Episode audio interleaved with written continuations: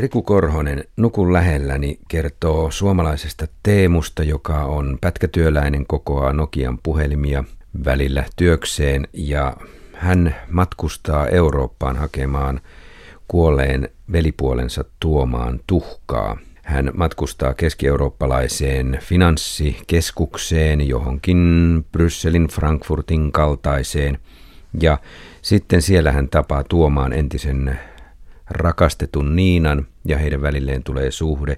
Yksi olennainen henkilö tässä on myös Tuomaan entinen työtoveri Aldo Bova, riskienhallintapäällikkö. Tuomaskin on ollut pankissa töissä, että tässä on tämä talous hyvin voimakkaasti esillä. Miksi talouden kautta lähdit kuljettamaan tätä tarinaa? No silloin kun mä aloitin ton kirjan kirjoittamisen 2009 tein ensimmäiset suunnitelmat, niin koko Euroopan talous ja maailmantalous oli sekasorrossa ja silloin kuulu yhtä ja toista katastrofiuutista joka suunnalta. Se tuli ihan luonnostaan, se oli sen maailmantilanteen sanelema tausta. Mutta mitä tekemistä silloin rakkauden kanssa? No kumpaakaan ei ihminen pääse tässä elämässä karkuun, ei rahaa eikä rakkautta. Ne on varmaan ne niin kuin perimmäiset päänvaivat, joiden kanssa ihmiset työskentelee ja kamppailee. Ja mun mielestä ne jopa sopii hyvin samaan romaaniin siinä mielessä, että ne todellakin muodostaa se meidän arkihorisontin aika pitkälle. Me mietitään suhteita lähimpiin, parisuhteita ja sitten me mietitään selviytymistä vuokranmaksusta tai asuntolainanmaksusta ja ruokalaskuista. Sanotaan näin, että rakkaus on kuitenkin semmoinen ehkä vastavoima myös sille raadolliselle raatamiselle, mitä ihmiset arkipäivisin tekee ja siihen aika moni turvaa vaikeina hetkinä, hakee kumppanista turvaa, lähimmistään turvaa ja se on ehkä sellainen jonkinnäköinen pakosatama ja toivon mukaan rauhanalue elämässä. Olet nimennyt tämän kirjan rakenteen. Tämä koostuu siis kolmesta eri kokonaisuudesta. Ensimmäinen osa on pääoma on halu, toinen tuotto on toivo mm. ja viimeisenä suru on riski, joka on tämmöinen epilogi sitten siellä lopussa. Siis tässäkin tämä talous ja sitten hyvin intiimit arvot tai asiat, mitkä liittyvät kahden ihmisen suhteeseen. Mm. Menikö ihan natisematta?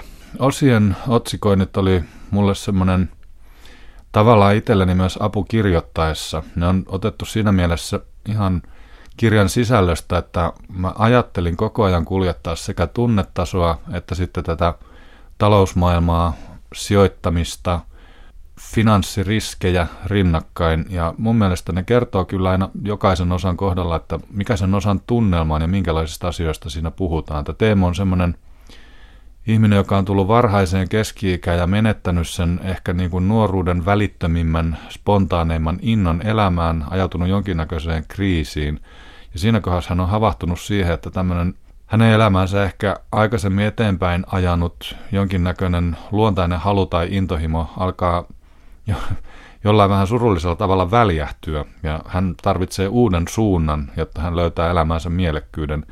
Ja tämä pääoma on halu liittyy siihen, että hänen pääomansa alkaa olla alussa aika, aika ehkä väljähtänyttä, mutta sitten käy yllätyksiä ja jotka herättävät toivoa. Kyllä, herättävät toivoa ja herättävät sen halun, kun hän tutustuu tähän Niinaan, niin se on jonkinnäköinen tämmöinen kohtalonomainen törmääminen ja, ja, ja siitä tulee jonkinlaista tuottoa elämään. Kyllä minun mielestä tämä toimii natisematta, koska kirjoitat tämän näiden kahden ihmisen kautta kuitenkin, eikä sillä tavalla, että ensin on kehikko Euroopan murtuva talous ja murtuva henkinen ilmapiiri ja se, siihen olisit istuttanut ihmiset. Ei, vaan lähdet näiden ihmisten kautta kuvaamaan sitä henkistä muutosta, mikä niissä ihmisissä on sisällä. Mm. No, kirjoitat, että nykymaailmassa on vaaratonta menettää usko Jumalaan, mutta jos menettää uskon rahaan, ihmisen perivät yksinäisyys ja varjot.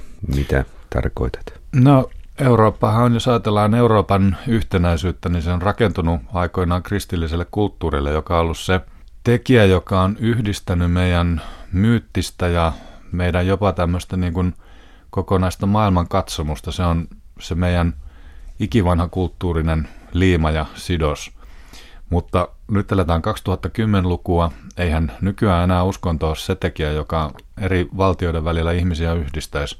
Nykyään kauppa yhdistää Euroopan. Sehän on kirjattu keskeiseksi Euroopan yhteiseksi tavoitteeksi on tämmöiset niin kuin rajattomat sisämarkkinat, joilla sekä tavarat, työntekijät, pääomat, palvelut kulkee vapaasti rajojen yli. Ja se on musta ihan niin kuin siinä mielessä täysin taas todellisuudesta nouseva, nouseva ajatus, että raha pikemminkin kuin usko tuonpuoleiseen tai kristinuskon dogmit yhdistäisi ihmisiä eri valtioissa.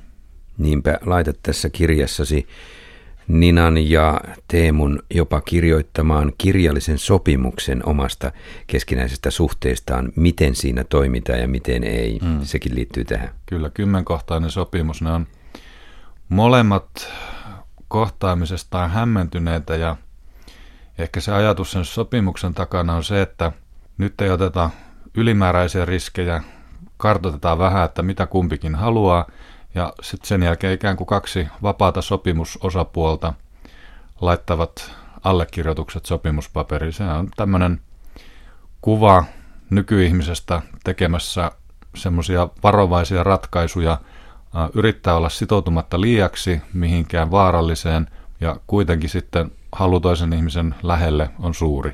Eli se on tasapainottelu ja heidän tavallaan niin kuin toimintatapansa on se sopimuksen tekeminen. Kirjoitat myös, että Sateenkastelemien pankkitornien juurella esitettiin vähäpätöinen kohtaus muotoaan etsivän Euroopan draamasta, jossa rahan ja valtiojärjestyksen voimat ottivat mittaa vihollisistaan. Jäin miettimään, hmm. ensinnäkin sinun kielisi on tavattoman tarkkaan mietittyä, kaikki ilmaisun sävytkin mietitty tarkkaan. Hmm, Siksi Kiitos. kiinnitin huomiota tuon, miksi kirjoitat vihollisistaan, miksei toisistaan. Koska tässä liittyy sellainen jännä ikään kuin paradoksi, että Ihmiset osoittaa mieltään, kun väki lähtee kaduille, ne osoittaa mieltään käytännössä valtiota vastaan, koska valtion väkivaltakoneisto eli mellakkapoliisit on siellä yleensä aina hillitsemässä mielenosoittajia. Mutta se todellinen syyllinen on kuitenkin finanssivalta, joka esimerkiksi on tuon meidän 2008-2009 Euroopankin syvän sukelluksen aiheutti, niin se oli isojen investointipankkien taseissa oleva ilma, fiktiivinen varallisuus, joka romahti ja sen jälkeen valtiot joutuivat tulemaan hätiin apuun pelastamaan rahoitussektoria. Ja ihmiset kuitenkin sitten kaduilla protestoi käytännössä valtiota vastaan. Eli se on tämmöinen niin kuin solmu, paradoksi.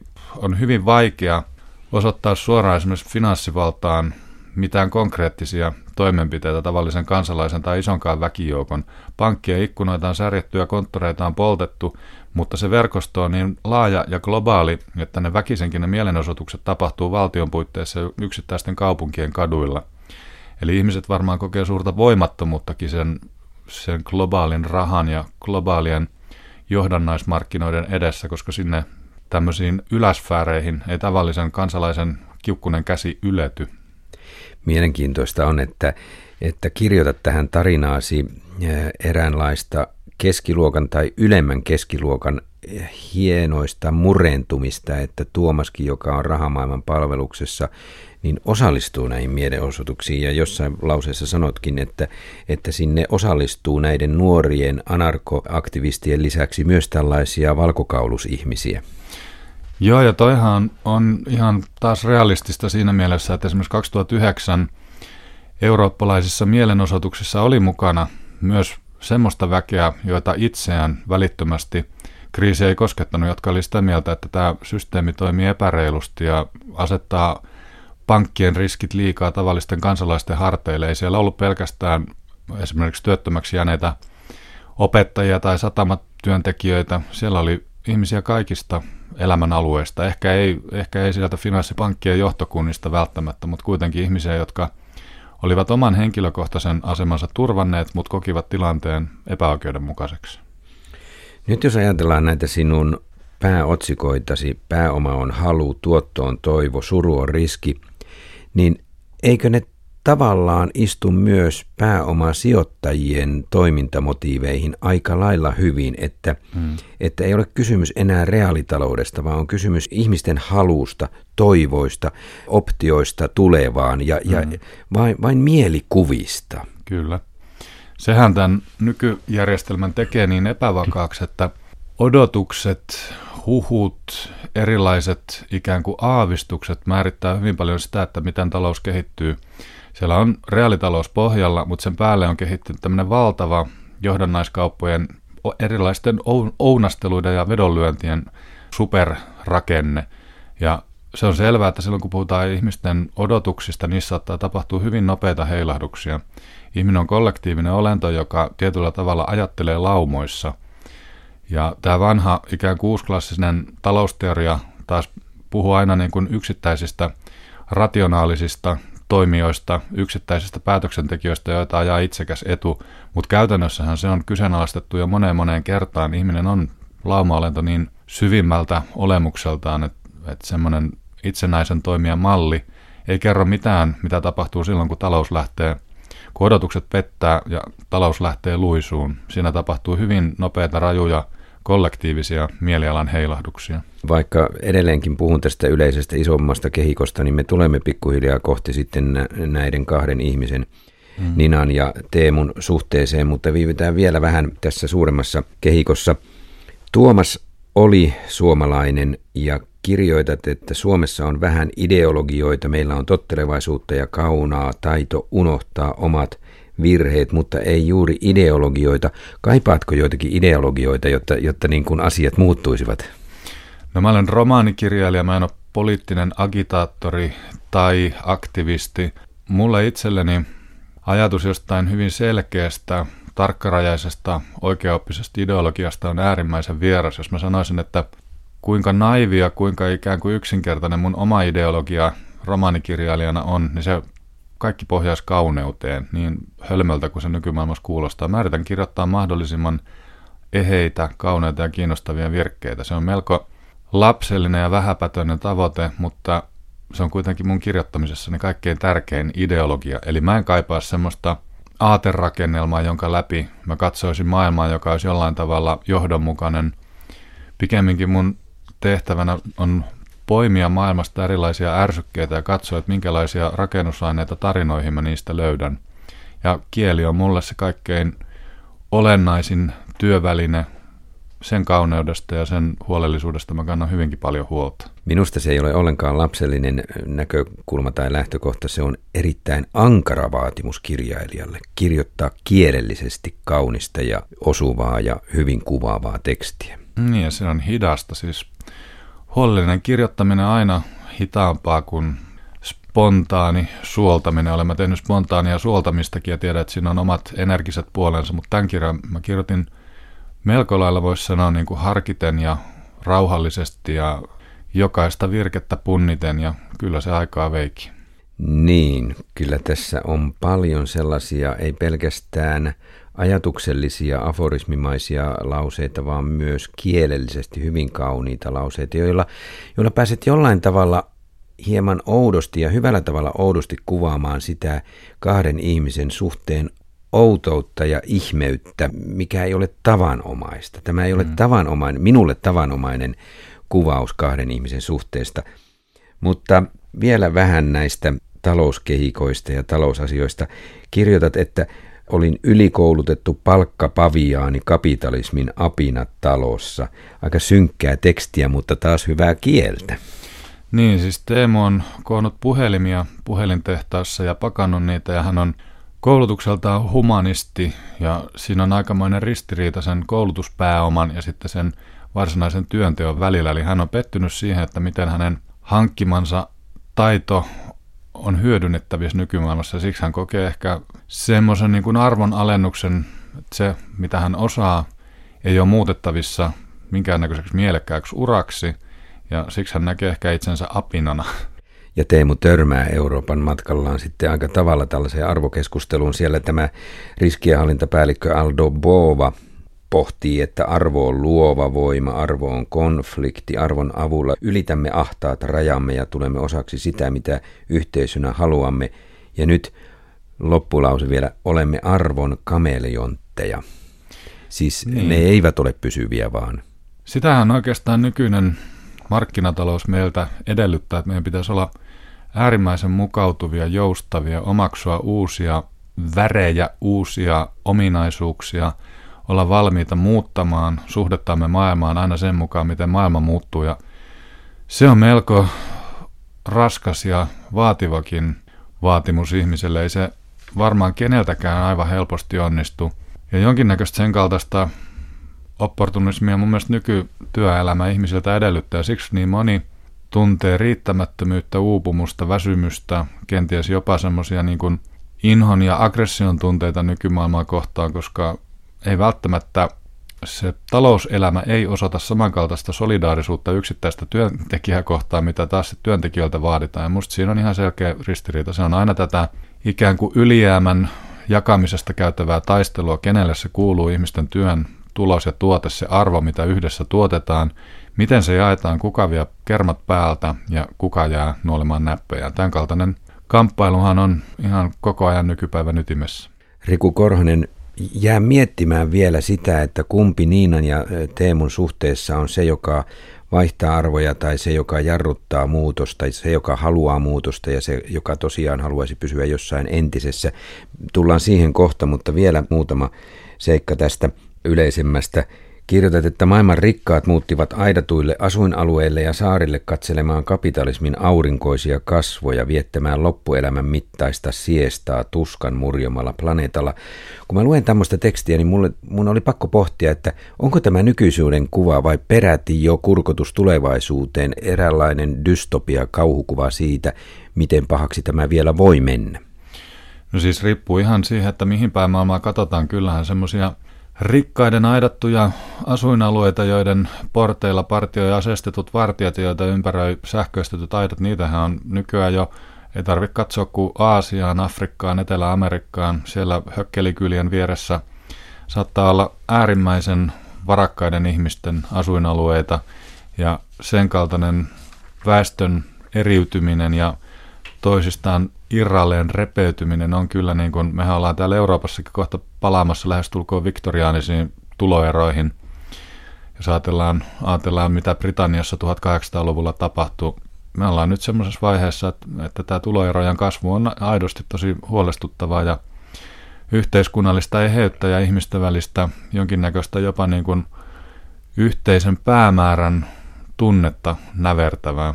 Ja en mä pidä sitä minä dystopiana. Musta se on todellisuutta jo ihan tälläkin hetkellä. Ei välttämättä vielä Suomessa. Täällä ei vielä ole sen kaltaisia asuinalueita, joita pitäisi aseilla suojata, mutta toivottavasti ne ei ole tulossakaan.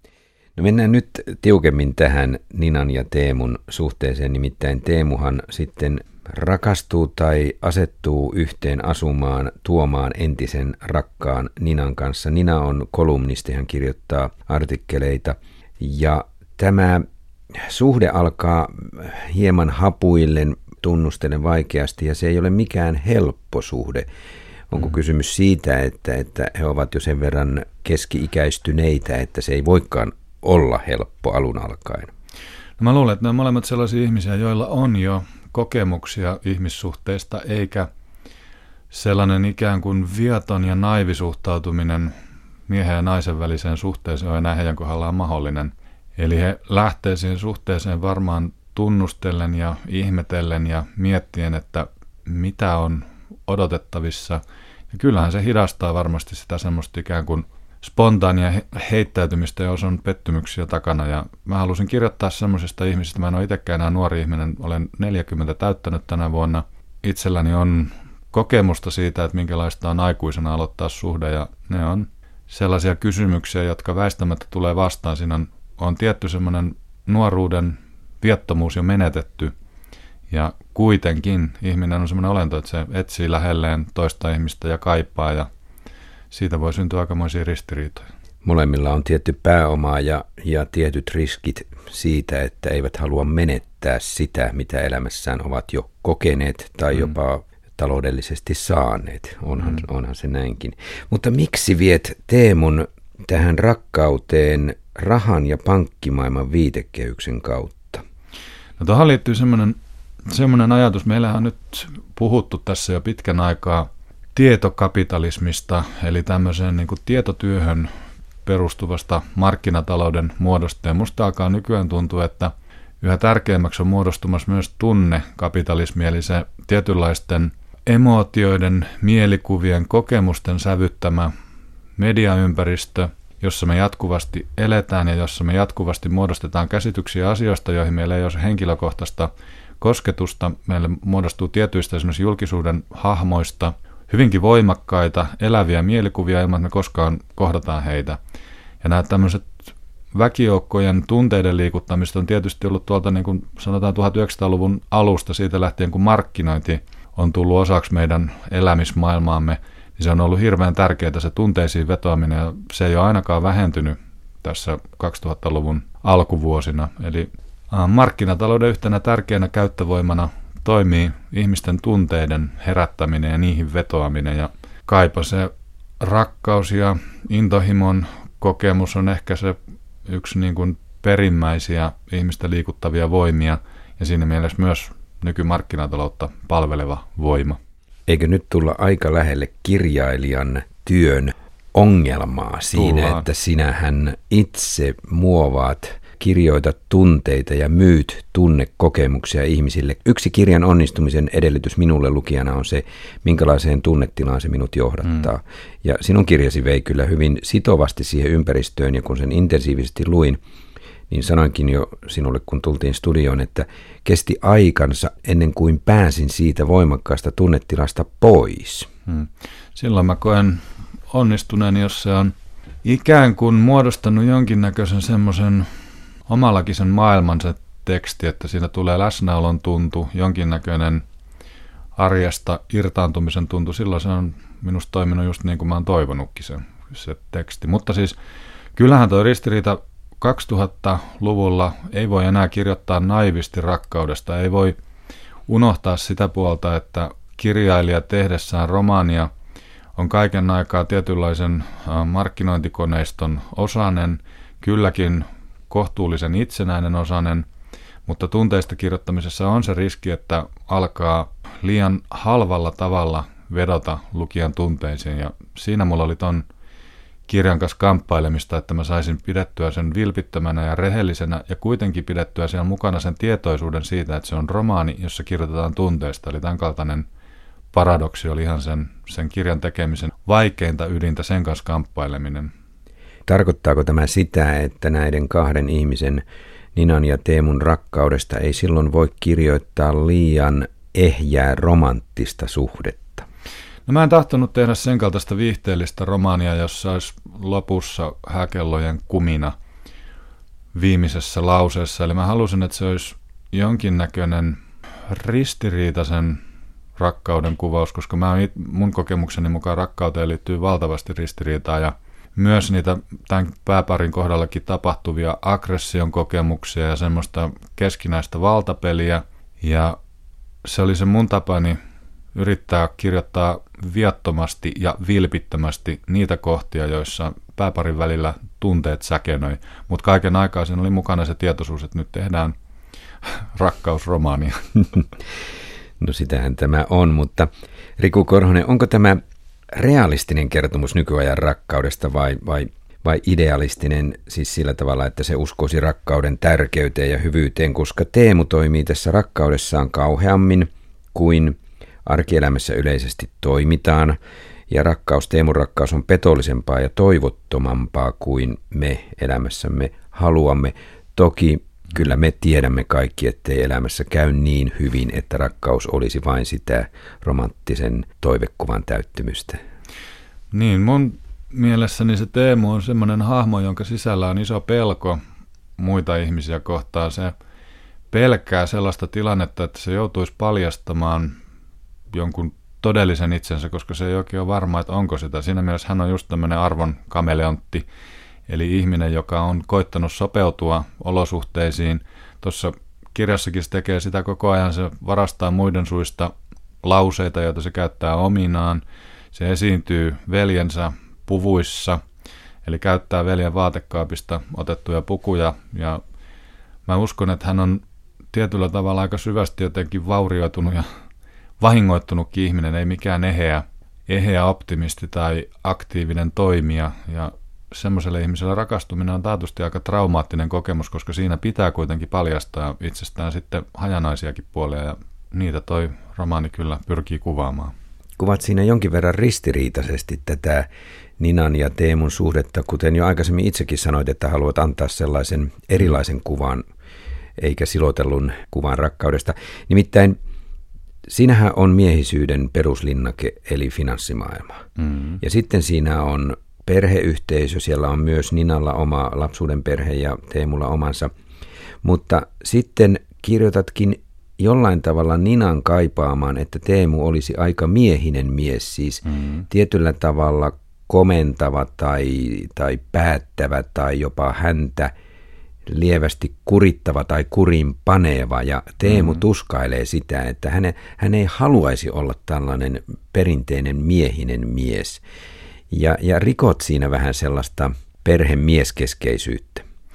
Niin, Teemu joutuu semmoiseen rooliin, joka ei häneltä, häneltä oikein helposti onnistu, eli tämä, ne molemmat päähenkilöt on minusta melko ongelmallisia hahmoja siinä mielessä, että Nina on semmoinen älykäs, kunnianhimoinen nainen, joka jollain tavalla kaipaa, että sitä vastuuta viedään häneltä pois rakkaussuhteessa. Aikuinen, älykäs ihminen, joka tekee vaativaa työtä, mutta haluaa parisuhteessaan olla jonkinnäköinen niin kuin huolenpidon kohde. Ja Teemu taas sitten ei välttämättä ole sellainen ihminen, joka olisi koskaan osannut kenestäkään pitää huolta, olla vastuullinen, olla se ikään kuin vahvempi osapuoli. Eli hän joutuu siinä sitten pohtimaan hyvin paljon sitä omaa asemaansa ja miettimään, että onko hänestä tällaiseen, onko tämä oikein, onko tämä jollain tavalla outo ja pimeä kuvio. Kyllä ne aika semmoisten melko tummien asioiden äärelle joutuu siinä keskinäisessä dynamiikassaan. Toisaalta sitten taas Teemu on semmoinen ihminen, jolla ei ole ikään kuin näyttää CVtä, lyödä pöytä, että tässä olen menestynyt mies. Ja se kokee myös tämän roolin esittämisen jollain tavalla kiinnostavaksi siinä mielessä, että siinähän pystyy esittämään sellaista ikään kuin maailmaa hallitsemaan kykenevää miestä, ainakin sitten tämän rakkaussuhteen kautta. Ja sehän on tietyllä tavalla melko naurettava. Hänestä tulee siellä kirjan loppupuolella pankin puutarhurin apulainen, eli tämmöisen tota vihreän pankkipilvenpiirtäjän puutarhoja hoitava apupoika. Ja eihän se nyt ole sellainen kuva, mikä meillä on menestyneestä esimerkiksi finanssimiehestä. Ei silloin yleensä työskennellä siellä puutarhan puolella, jos, jos ollaan maailmaan dominoiva alfa-uros. Ja mm. Teemu on sellainen ikään kuin, sanotaan suoraan, että luuseri, joka yrittää astua tällaisen alfa-uroon kenkiin. Kyllä. Niin. Eikä välttämättä oikein, oikein tota, itsekään niissä viihdy. Teemuhan on tällainen vieraantunut, hän on vieraantunut Suomessa omasta koulutuksestaan, työstään Nokian puhelimien kokoajana. Ja sitten hän on, tuntee vieraantuneisuutta siitä eurooppalaisesta henkisestä ilmapiiristä, mihin hän törmää siellä, siellä hakiessaan tuomaan tuhkaa. Mitä tällä vieraantumisella haluat kertoa? Teemu on ollut siis lapsuus aikojen jälkeen, jolla maailma on saattanut olla jollain tavalla eheä, niin mä uskon, että hän on koskaan ollut sopusoinnussa olemassaolonsa kanssa. Mä luulen, että hän on ollut tämmöinen ajelehtiä ja jonkinnäköinen kiertolainen ja äh, maailmassa vieras hahmo aina. Mutta sitten siinä kohdassa, kun hän joutuu konkreettisesti uuteen ympäristöön, niin se tietysti kärjestyy se osattomuuden tunne. Ja kyllä mä luulen, että se myös opettaa hänelle jotain, vaikka se aiheuttaa suuren hämmennyksen, niin kai hän yrittää koko ajan siinä myös selviytyä ja löytää jonkinnäköisiä kameleonttimaisia strategioita, että miten maailman kanssa tullaan toimeen. Ei tosin kovin onnistuneesti ja mä en tiedä, että voiko ihmiselämässä, tai mä en ainakaan kokenut koskaan semmoista pitkää elämänjaksoa, jolloin vieraantuneisuuden tai vierauden kokemukset olisi kokonaan väistynyt. Semmoiset eheyden ja ja jonkinnäköisen ongelmattoman olemisen hetket on mun mielestä ainakin mun kokemuksen mukaan ihmiselle poikkeustiloja ja enemmän tai vähemmän maailma on hankala, kulmikas ja häiritsevä paikka. Joo. Se, se on ainakin minun kokemukseni tämän jos, 40-vuotisen vaellukseni aikana. Jos ei ihan konkreettisesti laita Teemun törmäilemään, että sinne tulee vähän kasvoihinkin vammoja sen mm. takia, että siellä niin törmäillään vähän väärällä tavalla. Mm. Kaivetaan nyt Riku Korhonen sinun mielestäsi se asia, mitä pyysin sinua tässä aikaisemmin miettimään. Kun arvoista on kysymys, niin kumpi tässä suhteessa vai molemmat joutuvat ikään kuin antamaan periksi arvoistaan? Mä en oikeastaan näe siinä kumpikaan varsinaisesti voittaisi sitä keskinäistä peliä. Kirjan lopussa paljastuu, että Nina on tehnyt tietynlaisen aika kavalan petoksen ja siinä mielessä selviytyy ehkä tota kirjan lopussa voittajana, että hän on saanut enemmän hyötyä irti siitä suhteesta ja nyt puhutaan ihan rahallisestakin hyödystä.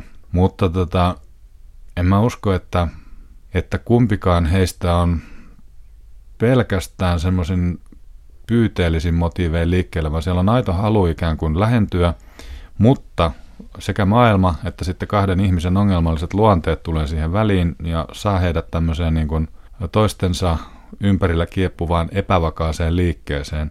Mutta tota, kirjan loppu on sillä tavalla avoin, että siitä ei käy ilmi, että päätyvätkö he tasaisempaan ja harmoni. Toi kuvaa kuitenkin vain muutamaa kuukautta toi koko romaani. Ja heidän tulevaisuutensa jää auki. Mä halusin jättää sen lopun sillä tavalla auki, että lukijan omista asenteista, rakkautta ja parisuudetta kohtaan riippuu se, että millaisen tulkinnan siitä lopusta tekee. Pysyvätkö he yhdessä vai eroavatko he? Musta se on avoin. Niin on. Tullaan siihen tarkemmin ihan kohta. Vielä muutama asia ennen tämän keskustelun loppua. Vihjasit siihen, että Nina selviää tässä ikään kuin tai hyötyy enemmän. Hmm. Hän myy kyllä kokemuksia, hän myy tunteita, joista Teemu loukkaantuu. Se oli aika hyytävää luettavaa, mitä toinen voi toiselle ihmiselle tehdä, noinkin mm. tiiviissä suhteessa. Toi liittyy siihen, mitä mä sanoin tuossa aiemmin siitä tunnetaloudesta tai tunteiden voimalla pyörivästä markkinataloudesta. Sehän on nykyään ikään kuin kuranttia kauppatavaraa ihmisten hyvin intiimitkin kokemukset ja me kirjailijat ollaan tiedetty se hyvin, hyvin kauan jo. Sehän on ollut semmoinen ikään kuin keskeinen pääoma, mitä kirjailijoilla on ollut. Tarinan kerronnassaan hyödyntää omia oppejaan emotionaalisia kokemuksia maailmasta, elämästä, toisista ihmisistä. Ja se aiheuttaa joskus tässä kirjailijan ammatissa semmoisen tietyn kannibalistisen tunteen, että kuinka pitkälle. Siinä voi mennä, mitkä kaikki on sellaisia tunteita, jotka on hyödynnettävissä taiteen tai kirjoittamisen alueella, ja onko jossain sellainen raja, jota ei saa ylittää, asioita, joita ei saa myydä.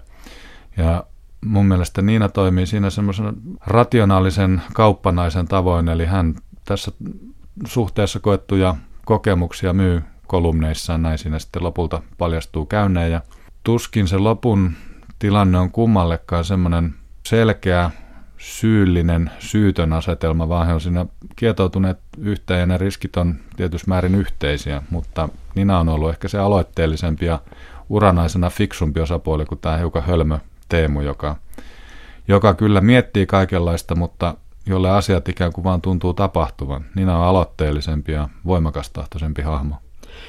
Kun luin kirjaasi, niin en saanut pois mielestäni Goethen nuoren Werterin kertomusta muutamasta syy- syystä. Siellä Werteri koki maailmantuskaa, Weltschmerziä. Ja tässä on ihan selvä maailmantuska, mutta mm. tämä kyllä vähän istuu muutenkin, että mielestäni kun Werterin rakkaus oli idealistista ja kaunista, niin tämä osoittaa jollain tavalla, mitä nykyajan ja keski-ikäistyneen ihmisten välinen rakkaus voi olla. Tämä on sillä aikajanalla tietty muutos, mitä rakkaudessa saattaa tapahtua. Ja sitten kaiken lisäksi kyllä sinä ihan selvästi kommentoit tämän eurooppalaisen nykyajan henkistä murrosta. Mm, niin. Kuulostaa hirveän komealta ajatella kulkevansa Goethen jalanjäljellä. En todellakaan kirjaa kirjoittaessani ajatellut yleensä käytännössä mitään tämmöistä yksittäistä rakkauskuvauksen esikuvaa, että Goethe on ollut kyllä hyvin kaukana mun mielestäni tietoisesti, mutta toisaalta mä oon aikanaan lukenut nuoren Werterin hyvin innostuneen, se huvitti mua suuresti se kirja, koska ne tunteet, mä oon joskus lukioikäinen ollut silleen 18-19-vuotias, varmaan viimeisellä lukioluokalla, kun se on luettu ja se huvitti mua se kirja silloin, mutta samalla siinä oli jotain, mihin mä pystyin. Mä aina itse ollut semmoinen ehkä niin kuin melko emotionaalisten kirjojen ystävä. Että mä tunnistin siitä jotain, mikä puhutteli mua, mutta sitten ne oli kuitenkin niin äärimmilleen pingotettu ne Werterin tunteet, että eihän niille voinut olla myös nauramatta. Ja mikä on toisaalta sitten taas parempi ikään kuin suhteellistamiskeino ja etäisyydenottokeino kuin nauru. Se, onhan tossakin tragikoomisia piirteitä, miten Teemu ja Niina koittaa toisiaan rakastaa. Kenties se on semmoinen tietty niin kuin ihmisen ja maailman välillä oleva suoja, keino, pystytään nauramaan sekä itsellemme että intiimeille tunteille. Mutta tota, edelleenkin painotan sitä, että kyllä mä koitin kirjoittaa vilpittömän kuvauksen niistä asioista, joita niin kuin minusta rakkaus pitää sisällään ja Teemun kohtalo ei ole niin traaginen kuin Werterin kohtalo oli, eli hän pysyy kyllä kirjan loppuun asti hengissä. Sanotaan näin, että hän on ehkä hiukan kyynisempi Werther, maailman kolhima kyllä. Werther. Joo, kyllä. Kyllä hän ei enää usko sillä tavalla kirkasotsaisesti maailman hyvyyteen kuin nuori Werther, mutta ikäkin on enemmän. Ja nyt Riku Korhonen tähän viimeiseen lauseeseen, joka osoittaa mielestäni sen, miten sävytarkasti olet kirjoittanut tätä kieltä. Tässä Teemu miettii, lähteekö hän Ninan luota pois vai ei, ja hän menee metsään ja nojaa puuhun. Metsän poikki virtaa viileitä jokia, tuuli puhaltaa latvustoihin, valtamereltä vyöryy sumua ja minä nojaan puuhun silmät kiinni ja tiedän, ja nyt tulee tärkeää, ettei se metsä ole muuta kuin minun haluni nukkua hänen lähellään. Miksi kirjoitat, että metsä ei ole muuta kuin minun haluni nukkua hänen lähellään? Miksi et kirjoita, että metsä on minun haluni nukkua hänen lähellään, jolloin olisi lukijalle tullut sellainen mielikuva, että kyllä se haluaa se Teemusen Niinan lähellä kuitenkin nukkua. Nyt jätät niin kuin varpusparven lentoon. Sä luet hyvin tarkkaan.